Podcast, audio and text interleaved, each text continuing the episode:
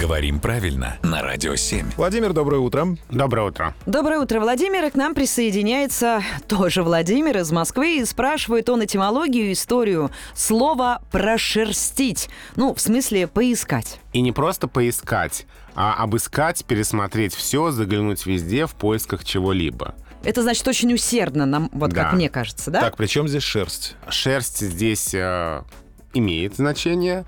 Словари связывают прошерстить еще и с глаголом шерстить, который используется в значении ругать, прорабатывать, ставить на место, выводить на чистую воду. Возможно, это связано с общеупотребительным шерстить, раздражать кожу при прикосновении. Возможно, влияние оборота гладить против шерсти. А, предполагают, что это связано еще и с уголовным жаргоном. Ну, потому что обыск, Ага. да, и всякие криминальные вещи.